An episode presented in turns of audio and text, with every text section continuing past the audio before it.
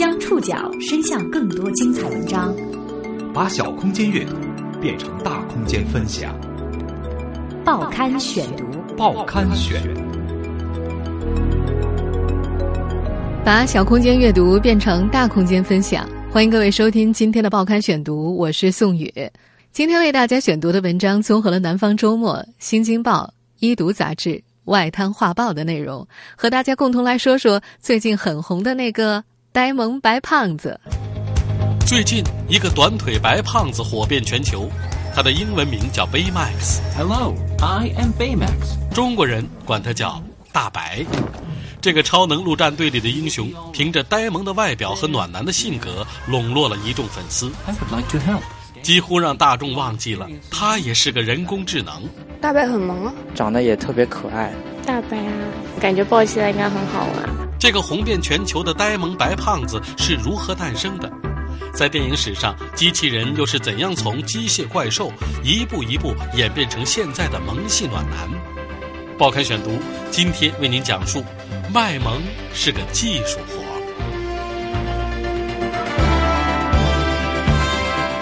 你的朋友圈里最近是不是能经常见到一个呆萌白胖子？Hello, I am Baymax. You! Oh, this is amazing! He wanted to help a lot of people. 这个从电影《超能陆战队》里走出来的大白，五官简单到不能再简单了。一段弧线连接两个黑点，这就构成了大白的眼睛和嘴巴。弧线上扬，大白就开心了；弧线下垂，大白难过了。二零一五年二月二十三号。唐霍尔导演的《超能陆战队》在第八十七届奥斯卡颁奖典礼上获得了最佳动画长片奖。Big Hero Six。John Hall, Chris Williams, and Roy Conley。在颁奖台后接受媒体群访时，霍尔捧着沉甸甸的小金人，一连说了五个形容词：奇特的、超现实的、惊人的、美妙的、令人难以置信的酷。他还没有打算为这部动画长片拍摄续集，不过他已经在设想一个新的超级英雄的角色，能够点石成金。唐霍尔以为由他创造的卡通英雄 Baymax 在全球都是一个名字，实际上他在中国大陆叫大白，到了台湾就叫杯面，换到香港又有个新名字叫做医神，字幕组的翻译就更到位了，白求恩。球是气球的球，一下子就能让人联想到 Baymax 那白胖胖的形象。在影片当中，他由科学少年小红的哥哥泰迪研发而成。在泰迪不幸去世之后，小红带领大白还有四个好朋友一起，六人团队作战，共同打击犯罪和阴谋。英雄故事是全球通用的主题。中国式的英雄故事里，炸碉堡的董存瑞，助人为乐的雷锋。英雄们在道德上零瑕疵，也没有成长过程。不过大白不一样，他不时搞怪闯祸，又会在成长当中不断完善自己。大白也并不像蜘蛛侠、钢铁侠、美国队长那样拥有超能力，是典型的超级英雄。导演霍尔说：“如果有一个入选英雄候选名单的话，大白肯定是最后的被提名者，因为他最不像英雄，就是一个膨胀的充气娃娃，看上去很容易受到攻击，更应该是一个在影片当中充当笑料的角色。”二零一四年十一月七号，《超能陆战队》在美国和加拿大首映，首周末的票房超过《星际穿越》，达到五千六百二十万美元。二零一五年年初，《超能陆战队》在北美的总票房达到了两点一一亿美元，超越《冰雪奇缘》，成为迪士尼最卖座的影片。二零一五年二月二十八号，奥斯卡获奖五天之后，《超能陆战队》在中国大陆上映。不出意料，这个白胖子妥妥的火了，在中国上映十天，票房就接近三亿元人民币。淘宝的山寨玩具更是卖得脱销，就连不久前的元宵节都有 cos 大白款的元宵。据说好多妹子的择偶标准也不再是前段时间的何以琛了，而是争着抢着要找治愈系胖暖男当另一半儿。大白很萌啊，大白啊，就很暖，嗯，感觉抱起来应该很好玩。大白都很萌嘛，然后长得也特别可爱。没错，治愈系暖男是大白最有代表性的标签。大白是如何成为大白的？这得从一九九八年说起。报刊选读继续播出，卖萌是个技术活。大白的诞生比较复杂，正统的原型是漫威漫画《超能陆战队》当中的 Monster Baymax。和现在呆萌的形象不同的是，原本漫画当中的 Baymax 是个凶残嗜杀的机器怪兽。诞生于1998年的同名漫画《超能陆战队》，在漫威数量巨大的漫画资源当中并不太知名，不仅没引起什么太大的反响，读者群也相对小众。如果不是十六年之后迪士尼将它搬上了大荧幕，机器人主角大白可能还沉睡在故纸堆里呢。一开始，迪士尼只是有一个与漫威合作的计划。当动画导演唐·霍尔为了新片开始探索整个漫威宇宙的时候，发现了一部叫做《超能陆战队》的作品。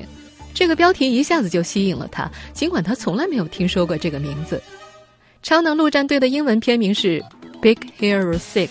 可以直译为六个大英雄，英雄是关键词。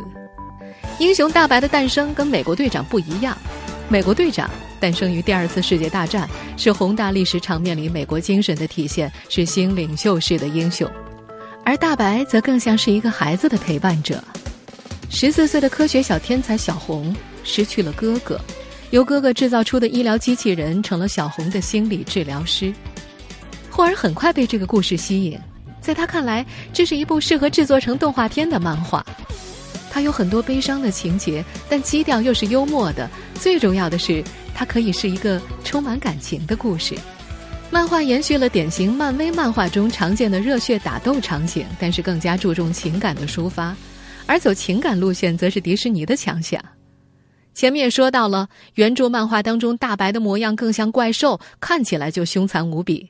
天生治愈系的迪士尼动画师当然不能够满足于此，他们要塑造一个迪士尼和漫威混搭的英雄。就像导演霍尔所说的那样，他应该要很特别，看上去跟以前出现过的所有的卡通形象或者机器人形象都不一样。什么样才是特别的呢？迪士尼的动画师们先是看到了一个日式铃铛，就是我们常见的那种挂在笑眯眯的招财猫脖子上的那种日式铃铛。电影版大白的脑袋的造型就是来源于这种铃铛，嗯，头部有了，可是身体呢？你在看电影的时候，是不是觉得大白的体型很眼熟？胖胖肥肥的椭圆形，是不是很像龙猫？没错，大白的身体造型灵感就是来自于龙猫。迪士尼动画工作室人物设计总监金进，甚至在电影宣传的过程当中，还特别绘制了一张向龙猫致敬的海报。一个成功的机器英雄，光有造型是不够的，还得有区别于其他漫画英雄的特殊功能。可是要跳出常规很难啊！导演霍尔为此开始了一次研究之旅，他造访了美国东西部著名的理工学院，包括麻省理工大学、哈佛大学、卡内基梅隆大学。在卡内基梅隆大学，霍尔见到了一群科学家正在做一项新实验，实验对象是一个软绵绵的机器人，它有一只巨大的机械手。科学家们正在反复调试这只手，让它更加的人性化，可以应用到医疗护理行业，成为照顾好病人的好护士。霍尔很受启发，他一直在寻找一个不一样的机器人。首先，他一定要是一个治愈系的暖男，能够成为失去亲人的小红的心理治疗师和安慰剂。但是，暖心的机器人应该长什么样？霍尔心里并没有谱。直到这个让人温暖的机械手的出现，以此为基础，霍尔迅速勾勒出一双胖胖的、长长的手臂，大白的手由此诞生了。这双手会在小红难过、受挫的时候给他一个大大的拥抱，拥抱也成为大白的招牌姿势。等到霍尔结束他的研究之旅，回到迪士尼动画工作室。大白的形象已经初具雏形，和最终版的大白很相似，只是没有五官。迪士尼的动画师们根据霍尔从大学里带回来的体验，尝试为大白设计各种各样的眼睛和鼻子。可是首席创意官约翰·拉塞特都不满意。最后的五官是拉塞特画上去的，简单到不能再简单了。一段弧线连接两个黑点，就构成了大白的眼睛和嘴巴。弧线上扬表示大白开心了，弧线下垂大白伤心难过。这极简的设计反而增添了大白的呆萌气质。接下来就要设计大白怎么走路了。动画师们研究了各种生物走路的姿势，得出结论：世界上走路最萌的，第一个是穿着纸尿裤刚会走路的婴儿，第二个就是企鹅。他们利用 CG 技术，将婴儿和企鹅走路的姿势进行融合，设计出了大白的步伐。这样设计出的英雄大白的形象，已经与原著漫画当中的形象迥异了。除了形象之外，霍尔和他的团队也没有花很多时间在分解原著漫画故事上，而是四处和科学家们聊天，做大量的科学研究。在这部动画片当中，许多科技改变生活、交通的技术都是原著当中没有出现的。虽然是六个英雄之一，但这个英雄大白没有什么超能力。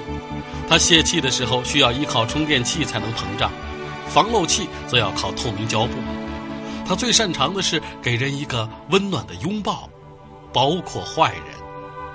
报刊选读继续播出，卖萌是个技术活导演霍尔说：“哦，大白他是一个特别的英雄，他没有超级英雄的外表，他有的是无私的精神。成为一个英雄的核心就是无私，一种不考虑自己，先考虑他人的能力。大白的处事原则是绝不伤害人类。”他听科学天才小红的话，但是当小红给他发布指令，让他消灭坏人的时候，他会拒绝执行。即使是坏人，他也只愿意给予小小的惩罚，给坏人改过的机会。在最终呈现的影片当中，有一段因为时长原因而被删掉的情节是这样的：大白和一个反面角色交锋的时候，对方被噎住了，险些丧命。大白不仅没有趁势追击，反而本能地将坏人抱在怀里，希望给他温暖。在美国漫画里，自从蜘蛛侠出现之后，能力越大，责任越大，就成为漫画界奉为经典的一句英雄宣言。导演霍尔则希望能够塑造一个新的经典：每个人都可以成为自己的英雄，不靠超能力。影片当中，大白和伙伴们遇到困难的时候，被反复鼓励的一句话是：“相信自己，你的潜力是无限的。”拉塞特激励动画师们的话也被用到了影片当中。不要放弃，换个角度看问题。超能陆战队的制片人罗伊·康利则表示，如果真的有什么超能力的话，那就是大白的纯真和善良。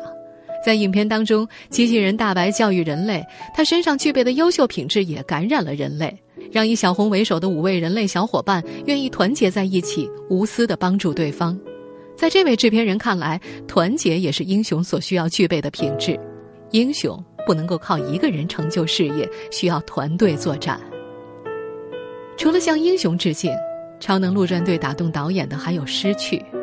这个故事是从失去亲人讲开来的。大白在小红情绪最低潮的时候出现。在现实生活当中，每个人都会面临失去亲人、失去朋友的恐惧，但其实只要他活在你的心中，你就不算失去。就这样。呆萌暖男大白成了全球最受欢迎的英雄之一，几乎让人们忘记了他也是人工智能。在相当长的时间内，电影界有个颇受欢迎的题材：人工智能引发灾难。在电影史上，机器人是怎样从机械怪兽一步一步演变成现在的萌系暖男大白的呢？报刊选读继续播出：卖萌是个技术活。像棉花糖一样软软的大白，不仅有超能力会打怪兽，还是一个随时能够满足抱抱需求的治愈系暖男。自从上映之后，这个白乎乎、圆滚滚的不明生物 Baymax 就迅速成为女生们的心头好。只用了一招“智萌则无敌”，打败了所有迪士尼传统童话里的帅气王子，几乎让人们忘记了大白也是人工智能。实际上，这就是迪士尼故意的。他们不想重复人工智能引发灾难的俗套情节，还想改变技术是敌人的思维误区。所以在好人阵营里安插了一个爱心满满、亲切无限的科技产物，来表现技术本身是无害的。那么，在电影史上，机器人又是如何演变的呢？最早的机器人不是出自科学家的实验室。而是科幻作家的书桌。上世纪二十年代，当时的捷克斯洛伐克作家萨佩克写了个名为《Rosen 的万能机器人》的剧本。他管 Rosen 公司生产出来用来充当劳动力的玩意儿叫做 robot，这个词是捷克语“农奴”的缩写。说白了，萨佩克像时刻都想偷懒的大部分人一样，在小说当中创造出了一个帮人干活的机器。工业革命之后，人们爆发的技术崇拜让科技变得无所不能，但是人类相信自己有能力驾驭科技。不过，脑洞更大的电影工作者很快就抛弃了这种宅懒馋的思维方式。在早期的机器人电影当中，机器人往往是人类世界的入侵者，是一种可怕的怪兽。第一部机器人主题电影叫做《The Mechanical Man》。在这部电影里，科学家们发明机器人之后，失去了对机器人的控制，最后人类又制造了另一个机器人来摧毁前一个，他们最终同归于尽在城市的废墟里。而在一九五一年的科幻电影《地球停转日》当中，机器人是随着外星人到来的强大力量，可以用射线融化所有军队的武器。好在，他们还是为了和平而来的。My name is Harley, Secretary to the President. I've been told you speak our language. And that your name is Mr. Klaatu?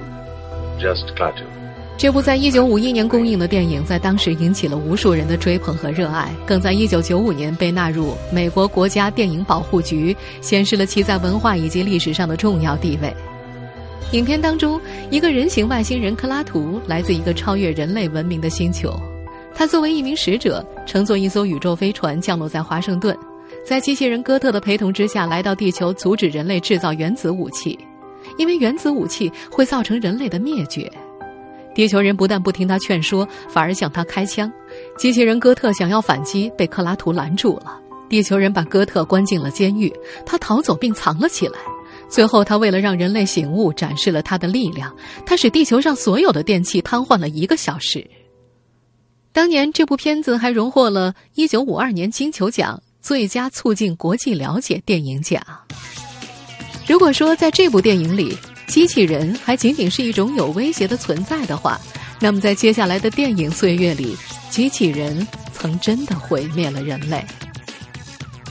有一类机器人你们一定记得，他们刀枪不入，战无不胜，和一切不顺眼的对手搏斗。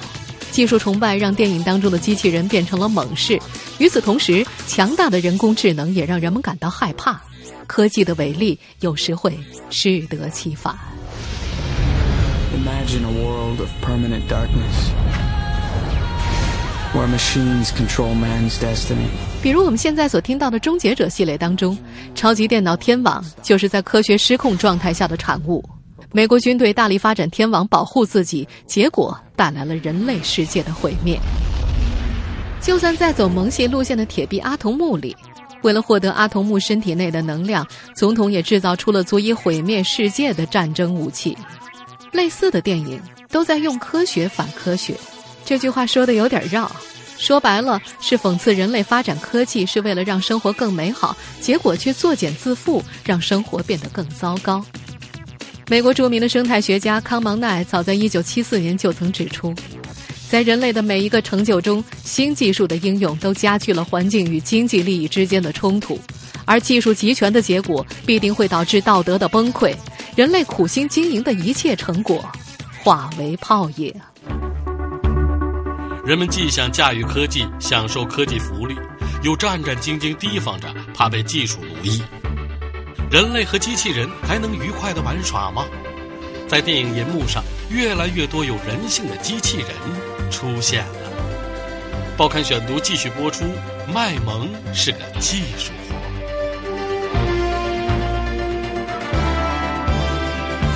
时代在发展，科技在进步。一方面，人们发现自己对机器越来越欲罢不能；另一方面，又琢磨再这么下去可能不是事儿。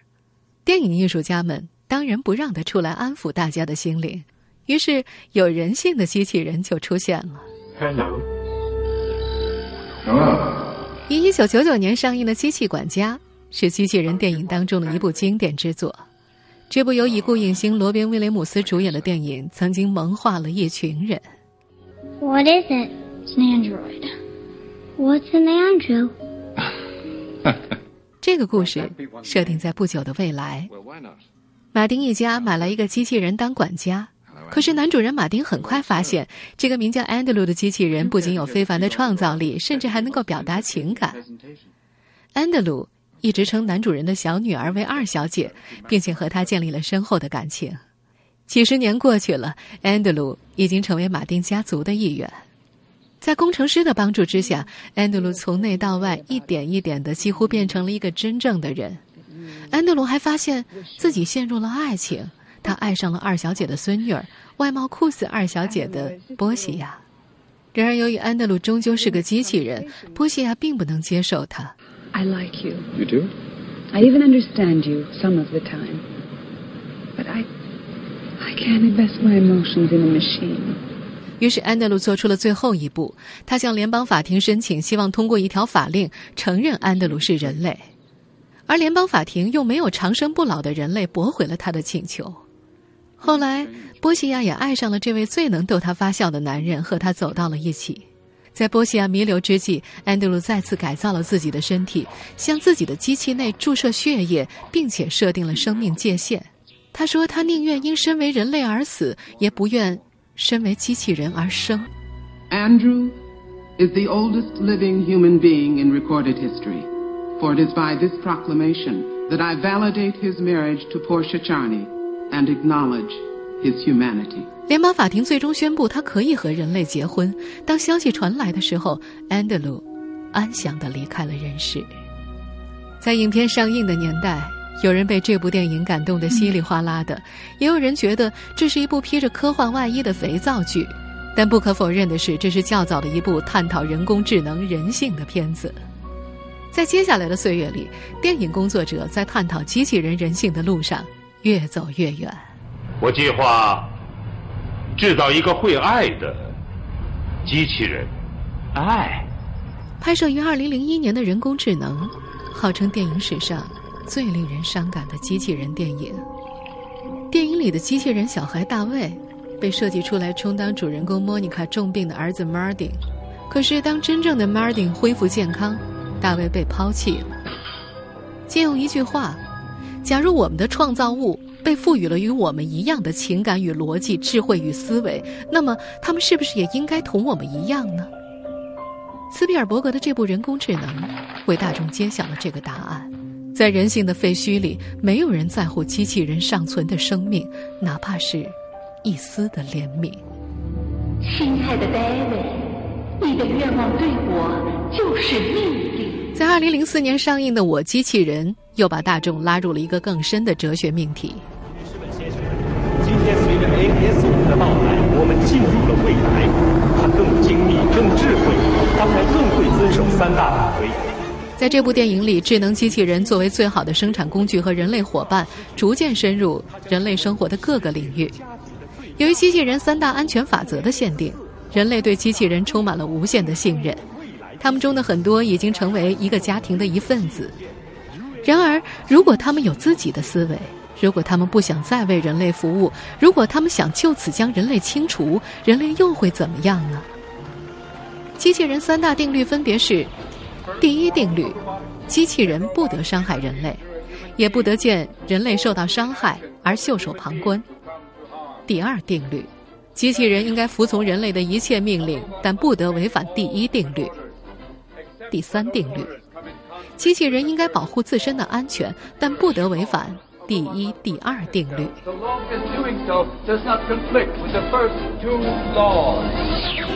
当然，在电影的世界里，不仅仅只有对机器人人性的探讨，机器人的形象也在不断的转变，除了更像人类，还越来越萌。二零零八年的一部《机器人总动员》就将这种萌尽情发挥。这部时长九十七分钟的电影没有几句实质性的台词，却获得了二零零八年奥斯卡最佳动画长片。机器人瓦力这个角色在很大程度上代表着一种人类对自我的放逐跟救赎思潮的折射。这部电影通过使用后工业时代最具有代表性的符号对抗百年孤独，在角色的身上注入了黄金时代人文精神的元素，使其与人类本身的价值思维更近，从而引起人们的思索。剧中那个遗落在地球上萌萌的小瓦力，融化了无数人的心。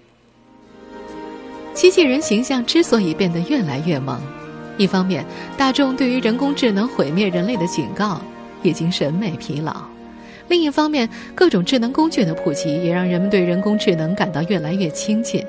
所以在有了已经很萌的机器人瓦力之后，萌得登峰造极的大白，就这样顺利的席卷全球。